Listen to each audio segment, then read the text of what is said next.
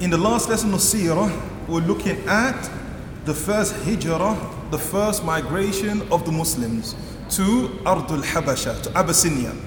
And we said this was the first hijrah, the migration of the Muslims, because there were two hijrah, right? Or three in total. The first one was to where? Abyssinia. And the second one was to where? Abyssinia. So in last week's lesson, we looked at which hijrah? Hijrah to Thaniya. We looked at the second hijrah of the Muslims to Abyssinia. Without looking at in details the first hijrah of the Muslims to Abyssinia. As for the reason they went on the first hijrah, all of us know the reason due to the persecution and the torture. But what we want to know now is why did they go back to Mecca in order to do that second hijrah, which we spoke about last week, in which Abdullah ibn Rabi'ah and Amr ibn As they were sent by the Quraysh to bring them back. So the question is, why did they go back to Mecca in order to make that second hijrah, which we spoke about last week? So we're going to go back to the first hijrah and then we'll continue from the second hijrah, inshallah ta'ala. As for the first hijrah, the reasons are obvious the torture, the persecution. But why did they go back to Mecca in order to make the second hijrah? The reason they went back to Mecca was due to a great incident that happened at the time of the Prophet that happened in Sana Khamisa Ba'd al-Nubuwah that happened in the fifth year of the prophethood of the Prophet sallallahu alaihi wasallam. In the fifth year of the prophethood of the Prophet sallallahu alaihi wasallam, fi shahri Ramadan, in the month of Ramadan, while the Muslims already gone to Habasha, while they gone to Abyssinia, they left in Rajab.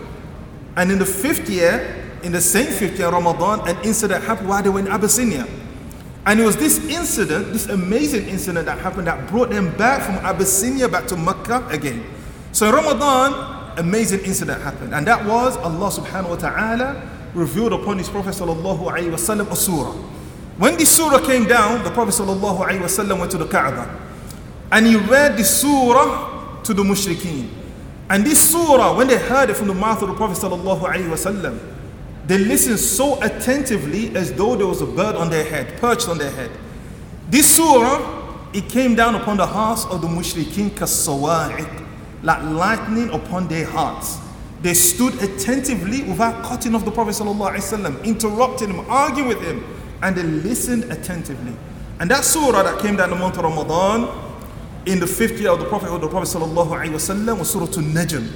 So the Prophet ﷺ went to the Kaaba and said and started to recite to the mushrikeen, وَالنَّجْمِ إِذَا هَوَى Allah subhanahu wa ta'ala said, I swear by the stars as it descends ما ضل صاحبكم وما غوى وما ينطق عن الهوى إن هو إلا وحي يوحى Your companion Muhammad sallallahu alayhi wasallam has not strayed nor has he heard gone astray nor has he erred وما ينطق عن الهوى He doesn't speak from his own desires إن هو إلا وحي يوحى This is revelation from Allah subhanahu wa ta'ala And the Prophet ﷺ continued to recite the surah until the Prophet ﷺ reached the saying of Allah subhanahu wa ta'ala.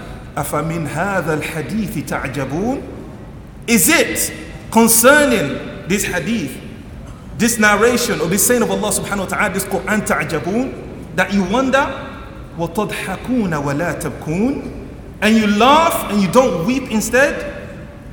وَأَنْتُمْ سَامِدُونَ And you're sporting then Allah subhanahu wa ta'ala, and then the surah said, Fasjudu lillahi wa'budu. Prostrate to Allah and worship Him. At this moment, the Prophet sallallahu alayhi wasallam, he went down in sujood. And not only did the Prophet sallallahu alayhi wasallam go down in sujood, every single one of the mushrikeen, they prostrated with the Prophet sallallahu alayhi wasallam. This is how much these ayat hit them. They went down in sujood with the Prophet sallallahu alayhi wasallam. There was not a single mushrik that stood up all of them were in sujood except for one of the mushrikeen. And that was Umayyah ibn Khalaf. And who's Umayyah ibn Khalaf?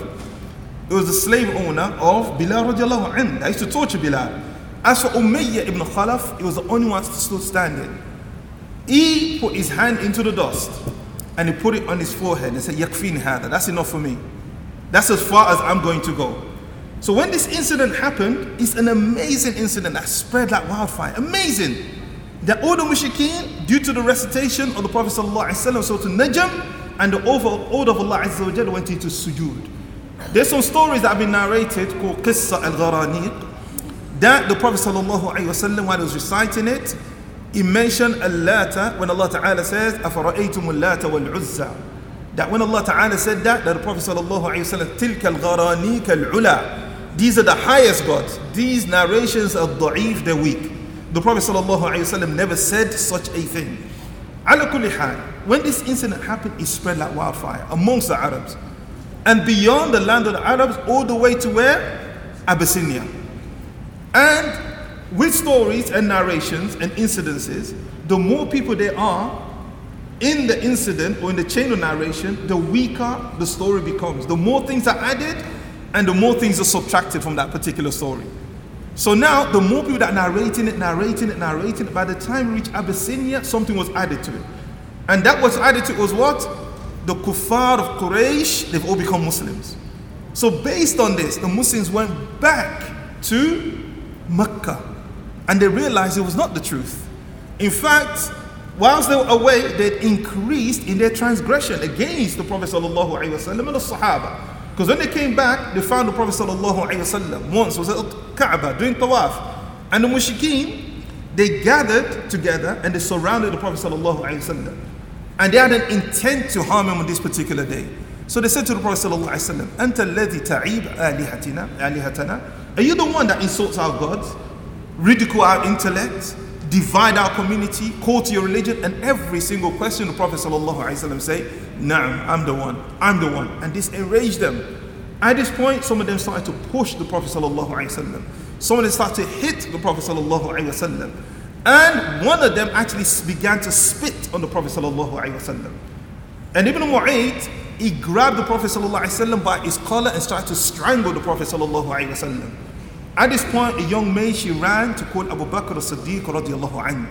And he started to push them off the Prophet sallallahu alaihi wasallam, saying to them, أَتَقْتُلُونَ رَجُلًا أَن يَقُولَ رَبِّيَ اللَّهِ Are you going to kill a man just because he says, my Lord is Allah? At this point, the attention went from the Prophet sallallahu alaihi wasallam to Abu Bakr as-Siddiq. We mentioned this incident before. That they turned to Abu Bakr as-Siddiq radiallahu anhu, they beat him so severely, he passed out. Abu Bakr as-Siddiq had to be carried home on a stretcher, and his family were sure he's going to die from this beating. After this incident, the Muslims realized they've not changed at all. They went back to Ardul Habasha, to Abyssinia. This is how the second hijrah it happened. Now, after the second hijrah, in which they couldn't bring back the Muslim, Amr bin As and Abdullah bin Rabi'ah, when they came back to Mecca, they increased in transgressions. To the point that Abu Bakr as-Siddiq, with all the protection he had, the strong time, Banu Tamim, because Banu Tamim when the first incident happened, they went to the Kaaba and they said, if Abu Bakr is killed, we're going to kill. Who did they say they were going to kill? Huh? Who? Utbah. We're going to kill Utbah. So he had a strong tribe. But despite the strength of his tribe, their transgression even against Abu Bakr increased. That they said, realizing Abu Bakr's Aisha radiallahu anha described him, he had a such a soft heart. When he recites the Quran, he used to cry. And when he cried, people became affected. From the mushrikeen, the slaves, the free slaves, the men, the women, they used to gather around Abu Bakr. And the Quraysh, realizing the effect Abu Bakr was having upon them, they started to harm him. So Abu Bakr as-Siddiq, he reached a stage with him. He said, I'm making hijrah. He also decided to leave.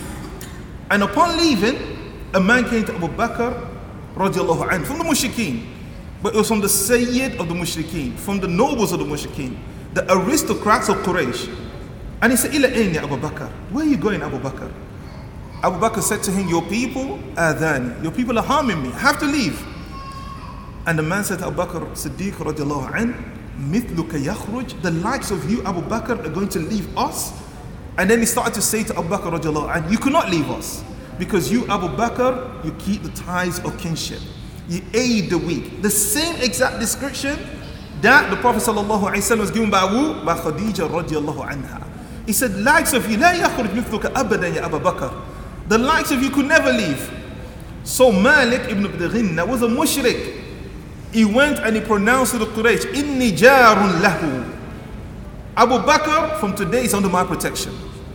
And this was a adah, this was a habit or custom in Jahiliyyah amongst the Arabs.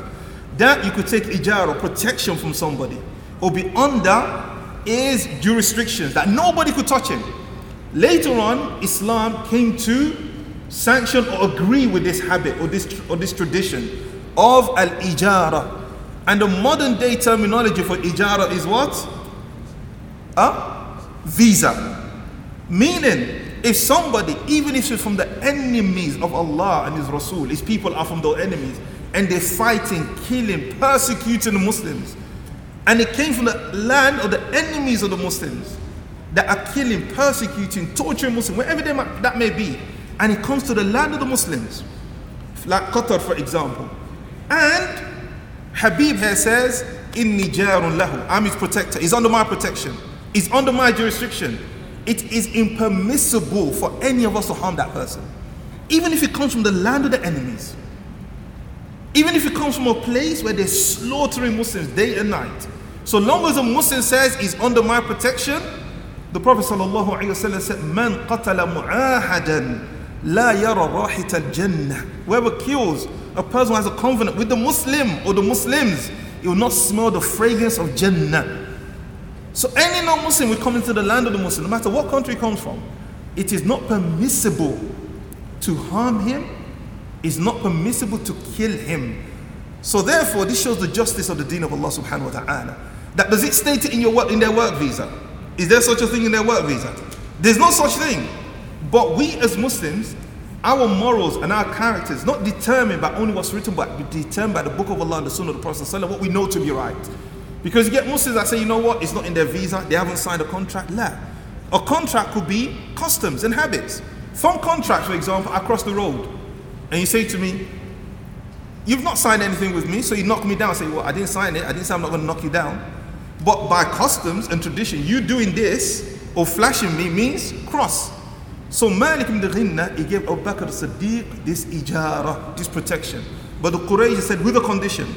And that condition is Abu Bakr ya'tazil. He stays in solitary, in solitary confinement when he worships, meaning in his house. So house arrest is not new. It's not a new thing. It's not a new concept. He stays in his house when he wants to worship. So they built for Abu Bakr as-Siddiq within his compound a masjid. And he was reciting within his compound and praying to Allah subhanahu wa ta'ala. But so emotional, so moving was the recitation of Abu Bakr. The slaves, the freed one, the slaves themselves, the women, the children, they'll gather around the compound of Abu Bakr to hear that recitation and they'll get affected. So the Quraysh went back to Malik ibn Ghinna. They say, yes, he's fulfilled his contract. We've not touched him at all. Because this is the book of Allah subhanahu wa ta'ala. It should be recited and said everywhere. But yet Abu Bakr had a, he had a what? A contract. And he had to fulfill his contract. Not as some Muslims say today, say, you know what? At the end of the day, kalimatullah al-ulya. Allah's word is the utmost.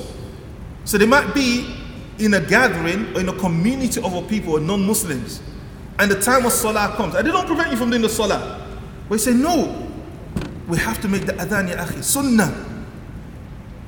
I know in England, brothers that will be in communities of non-Muslims, they could be in supermarket, Tesco, Sainsbury's, wherever. That to them, the adhan, sunnah, Allahu Akbar, Allahu Akbar. And most Muslims complain, say, what are you complaining for? This is the word of Allah Azza wa You have no right to complain. In non-Muslim countries, some of them like Africa for example, some African countries, East Africa where I live, the adhan in some places is so loud. I live in Abu Hamur You could hear from here the adhan in Abu Hamur. So imagine the people living in Abu Hamur. So Abu Bakr as-Siddiq radiallahu he honored his contract. So they couldn't do anything. But they said, now they gathered around his compound. Now we don't want to pray in his compound. Go in his house and pray. Abu Bakr as-Siddiq radiallahu he went to Malik ibn Ghinna and he said, Barakallah fiqh, thank you very much for your protection. ولكن أكتفي بجوار الله. I'll suffice myself with Allah's protection. I could not fulfill this condition. So if there's a condition you could not fulfill, you say it and you leave the contract, but you don't break it whilst you're in the contract. I cannot fulfill this condition. So the harms of the mushrikeen it increased, not only against Abu Bakr as-Siddiq, even against the Prophet sallallahu alaihi wasallam. And in the midst of all these harms, all these trials and tribulation after the second hijrah, Allah subhanahu wa ta'ala's favor came down upon the believers. The ni'mah of Allah subhanahu wa ta'ala, wa minnatullah, with the Islam of two men that caused a great paradigm shift the Islam of two men in the midst of this. In the sixth year of the prophethood of the Prophet sallallahu wasallam, in Dhil Hijjah, an incident happened. And that incident was the Prophet ﷺ again was at the Kaaba. And he started to debate with Abu Jahl. But this debate on this occasion became extremely heated. So Abu Jahl, he picked up a piece of stone and he threw it in the face of the Prophet ﷺ. And he injured and split the face of the Prophet ﷺ.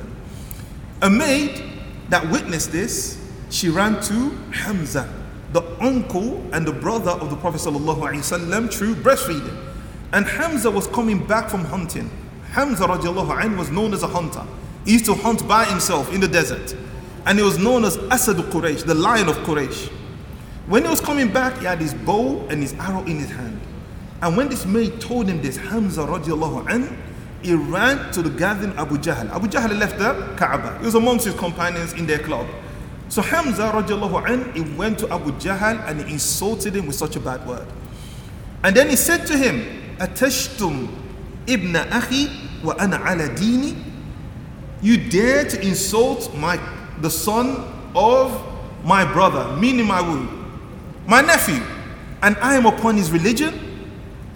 Hamza radiallahu an, he took his bow and he struck Abu Jahl in his head till his head split. He split his head. At this point, Banu Makhzum, because he's in their area now, he stood up. And who came to the support of Hamza? Banu Hashim. So now there was a standoff, a face-off between Banu Hashim and Banu Makhzum. At this point, Abu Jahl, he stood up and he said, leave him. Da'u Abu Umara. Leave Abu Umara. For I insulted his nephew in a bad way. To avoid war, because he looks with the far sight, Abu Jahl. That our issue now is not between Banu Makhzum and Banu Hashim, it's between Bitwu, us and the Muslims. Let's put our differences aside. Look at how far he looks into things. That unfortunately, some of the Muslims can't even think like this. That forget that. That's a small issue. The real enemy is Muhammad. And also, one ibarah we learn from this is the strength and the power of blood. They say blood is thicker than water. Because what caused Hamza to go there was what? Hamiyatul Jahiliyyah, chauvinism, and the fact that this is his family. How could you do that to my family? That they say based on this, never, ever, ever cut the ties of kinship. Ever. Because that tie of kinship, you have no idea when not only is it going to benefit you, but benefit the deen of Allah subhanahu wa ta'ala. There are people today that fight for the rights of Muslims, not because they're Muslims, because their families are Muslims. And their family, they've seen the goodness Islam has done for them. So Hamza radiallahu he said, how could you do insult him upon his deen? Now the thing that struck the Muslims is not the fact he hit Abu Jahl, the fact that Hamza, the Asad of Quraysh, say I'm upon his deen. This is the thing that struck the Muslims. And later on, Hamza radiallahu anh began to reflect upon his statement. Because he didn't say truthfully, he's not upon the deen of the Prophet sallallahu alayhi wasallam. So he started to reflect upon his statement. Then he went to the Prophet sallallahu alayhi wasallam and he said to the Prophet sallallahu alayhi wasallam, I said something which was not truthful. Ud'u Allah li. Pray to Allah for me. And yashrah sadri lil Islam. To expand my chest to Islam. And the Prophet ﷺ, he made dua for Hamza, and Hamza accepted Islam wholeheartedly and with full conviction. And when Hamza radiallahu when he accepted al-Islam, at this point the mushrikeen, the polytheists, they could never ever harm the Muslims in the presence of Hamza. That was a victory. When Hamza was there, nothing could happen. When Hamza was there, radiallahu.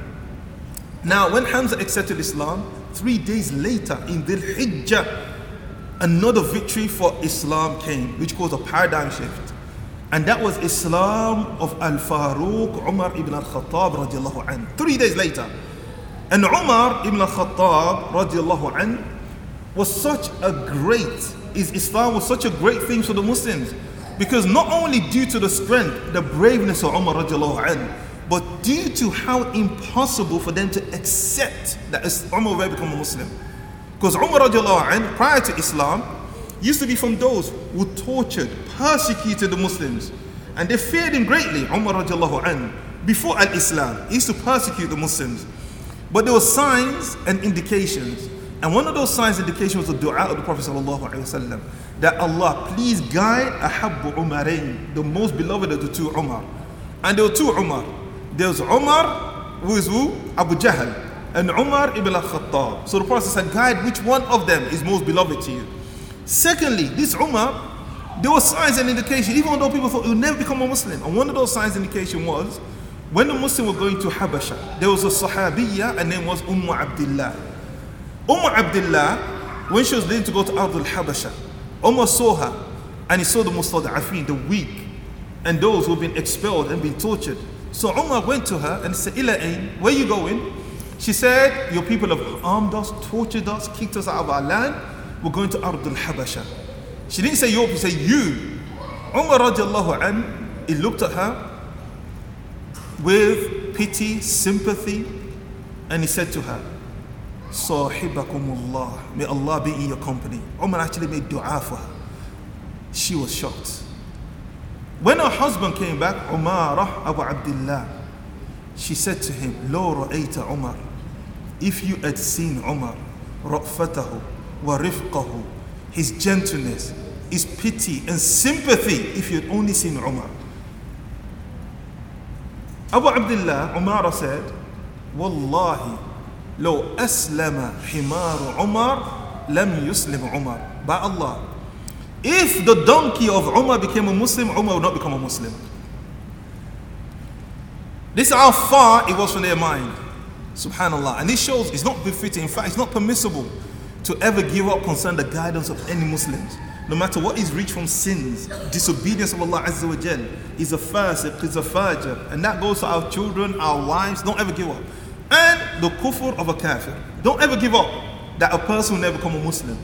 Because when we're talking about the Hijr al-Habasha, one of the leaders of the Quraysh, the Mushrikeen, the emissaries they sent to bring back the Muslim was who? Amr ibn As, who later on became from the best of the Sahaba and the leaders of the Muslims. The Amr ibn As, he had this leadership quality from Jahiliyyah. And they said born leaders are 2%. Leaders are usually made, but it was one of those born leaders. ده عمر رضي الله عنه said لا ينبغي لعمر أن يمشي في الأرض إلا أميرا Amr bin As is not befitting he walks upon the face of the earth except as a leader. He's always going to be a leader. Amr bin As, look at how much he persecuted the Muslims and did everything to harm the Muslims, but yet became from the best of the companions of the Prophet. And he's the one understanding how much he hurt and persecuted the Muslim that when he gave his pledge of allegiance to the Prophet he took his hand out of the hand of the Prophet. He said, I'm not going to accept Islam except ashtarit, with a condition. And what is that condition the Prophet ﷺ asked him? He said that Allah Ta'ala forgives me my previous sins, what I did to harm the Muslims. And the Prophet ﷺ said, أَلَا تَعْلَمْ يَا عَمَرْ أَنَّ الْإِسْلَامِ يَهْدِمُ مَا قَبْلَ Do you not know Islam destroys everything that came before it? You're forgiven. So Umar bin Khattab, they never think, thought he'd become a Muslim. And even the way he became a Muslim was due to his enmity of the Prophet ﷺ. There's many riwayat, many narration concerning the Islam of Umar anh, in detail. But most of these narrations, they're not authentic. So we're going to go with a general, which is authentic. And that was generally what had happened was Umar radiallahu anh, he left his home with intention to go assassinate the Prophet sallallahu alaihi wasallam.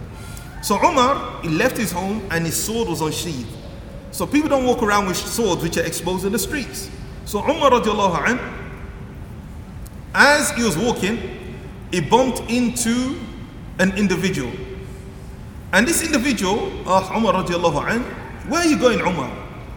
And he said to Umar, uh, Umar radiallahu anh, he said to him, I am going to kill Muhammad sallallahu alayhi wa sallam. So he's actually going to assassinate the Prophet sallallahu And this individual, he said to him, okay, if you do that, now it's reasonable, Umar. What are you going to do with Banu Zuhra and Banu Hashim? Because if you kill him, Banu Zuhra and Banu Hashim will come for you. So now Umar looked at this individual, because it's true. Banu Zuhra, the mother of the Prophet's tribe, and Banu Hashim, the father's tribe, they will come for you. So Umar looked at this person in anger he says, Sabata ant? It was a derogatory term they used for Muslims. That you've become one of them, haven't you? You're one of the Muslims now. Because he saw that statement as defending the Prophet. So this person now, he knows the anger of Umar and the rage of Umar. So he diverted Umar. He said, Should I not show you shay a'jab in dhalik? Should I not show you something more stranger than that? more amazing that you think I become a Muslim? He said, Ukhtuka Fatima, your sister Fatima bin Khattab, and your brother-in-law who was his cousin at the same time, Sa'id ibn Zayd, one Ashim Bashari bi Jannah. He said, both of them, they become Muslims. So Umar, that set him on a diversion. He was going to the Prophet ﷺ to kill him. Now he said, Subhanallah, my own family. So now Umar an, he started to go to the house of his sister and he knocked on the door. But before knocking on the door, they said Umar an, sami'a haynama he heard a sound. And the sound he heard was Khabbab ibn al-Arat reading the Quran to Fatima and to her husband. So he heard a sound before knocking on the door, and then he knocked on the door. When he knocked on the door, they said, was Ibn Khattab. At this point, Khabbab ibn al-Arat, he hid. He stood up and hid. When Umar entered, the first thing he asked was, What is this sound that I've heard in this house today? What is this sound? So, at this point, he kept quiet. The brother-in-law of Umar, the cousin of Umar. So Umar said to him, لَعَلَّكُمَا صَبَعْتُمَا Maybe both of you, you're my sister, you become Muslims. In a derogatory way. And then Sa'id ibn Zayd said to him, أرأيت عمر Umar, what do you think? إن كان الحق في غير دينه If the truth is in other than your religion, and here, this introductory question to cause Umar to think isn't what? It's a confession that I'm a Muslim. Because if you're not a Muslim, I'm not a Muslim. Umar radiallahu an, كان رجلا عاقلا, very intellectual and intelligent person. When he said this statement to him, what do you think if the truth is other than your religion? Umar pounced on him immediately and started to punch him. He was he had him on the floor. Now the sister Umar an, she jumped on who? She jumped on Umar to get Umar off her husband. And this is a natural instinct, they say, in a woman. Even if her and her husband are arguing and they're fighting, and you go, and I've seen this so many times, to defend her, and you go as far as hitting the husband, she will attack you, even though you're defending her. So the natural instinct was to grab Umar. So Umar, he flung and he hit her in her face. And when he hit her in her face, he caused her face to bleed. At this point, Umar radiallahu anh, he became embarrassed and he thought about his action. He paused. And when he paused, he said to his sister, or before saying to his sister, his sister, due to women's emotion, likewise, she exploded. She exposed everything. Because women, when they're emotional, they don't care about the consequence anymore. She said, Na'am, the truth is other than your religion. Wa ashadu an la ilaha illallah wa ashadu anna Muhammad Rasulullah. She exploded on Umar. So Umar said, Show me what you were reading before. She said, La, innaka najis. You're impure, you're not you're uh, filthy, you cannot read it until you go and take a bath. So Umar radiallahu anh, he went, he took a bath. And he read Surah Taha. At that point, he said, Dulluni ala Muhammad. Show me Muhammad. At this point, Khabbab and Arat came out of his hiding. and he said, I'll take you to Muhammad. But his sword was still what? Unsheathed. And he went to the Prophet to Dar Arqam ibn Abi Arqam. So when the Sahaba they see Umar approaching with a sword at the same time, they ran in and they told the Prophet that Umar is approaching. And they told Hamza. And they said, if he wants evil, we reply with evil. If he wants good, we reply with good. As Umar radiallahu ta'ala and he entered upon the Prophet sallallahu alayhi wasallam, the Prophet sallallahu alayhi wasallam immediately he grabbed him and he started to shake Umar. Imagine Umar.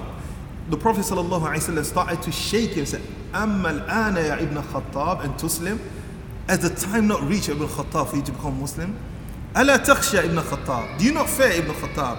أن ينزل الله تعالى عليك ما أنزل على وليد ibn Mughira? Do you not fear Allah will send down upon you that which is sent down upon Walid ibn Mughira? And did Allah Ta'ala send upon Walid ibn Mughira? ذَرْنِي وَمَنْ خَلَقْتُ وَحِيدًا Leave me alone with the one I created alone, Walid Mughira. وجعلت له مالا ممدودا وبنين شهودا ومهدت له تمهيدا ثم يطمع أن أزيد These ayat was sent down upon Walid do you not fear this thing was sent down for you? At this point, Umar radiallahu ta'ala an, he accepted al-Islam. And from that day onwards, Abdullah bin Mas'ud said, Ma. We remained honored today because of the Islam of Umar radiallahu ta'ala an, because things changed tremendously. Because usually, even though the Prophet was calling openly, the Muslims, didn't, they didn't make their deen manifest or call to their deen openly or say, I become a Muslim. But the Islam of Umar was unique. This is the first time somebody became a Muslim and openly he went to tell everybody, not just everybody. As soon as he took his Shahada, he went to the house of Abu Jahl and he knocked upon the house of Abu Jahl and he said, Aslamtu, I become a Muslim. Abu Jahl, he looked at Umar, he said, Allah wa qabbaha Allah ma jitta bih. May Allah curse you on what you come with. He slammed the door in the face of Umar. He couldn't do anything else to Umar. So Umar now started to go to all the noble, the aristocrats of Quraysh and telling them one by one. And the same reaction. They couldn't do nothing but to slam the door in his face. But this wasn't enough for Umar. So Umar thought, okay, I'm going one by one. I want to do something that everybody will know. So there was a man called Jamil ibn Muammar al-Jumahi. This person or this individual was on Instagram, Facebook, BBC, Al Jazeera, CNN, all in one, Twitter, human Twitter. So Umar radiallahu an, he went to Jamil ibn Umar al-Jumahi. He said, Bayni wa between me and you. Because he knew his nature. He said, between Bayni wa Aslam, between me and you. As soon as Umar said, Aslamtu, he said, Ibn Khattab saba'a. Ibn Khattab become a Muslim. And he didn't just shout loud, he was said, Kana yajri. He was running and saying it.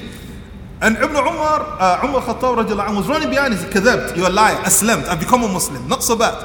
So he kept telling everybody. The whole, just this one person, walking Twitter, the whole of Quraysh they knew. And they came to attack Umar radiallahu anhu. When they attacked Umar, and there's great many of them, Umar was hitting it, they were hitting him. And Umar, what he did in order to make them back off each and every single time, he grabbed one of them. I can't remember the one that grabbed from the mushrikeen and he put his finger, he stuck it in his eye, in his eye socket. So now when they will come near him, he'll stick it in further, they'll back off. The person will scream. But then the word of Mecca, the villas of uh, the valleys of Mecca were now full of army against Umar alone, the whole army.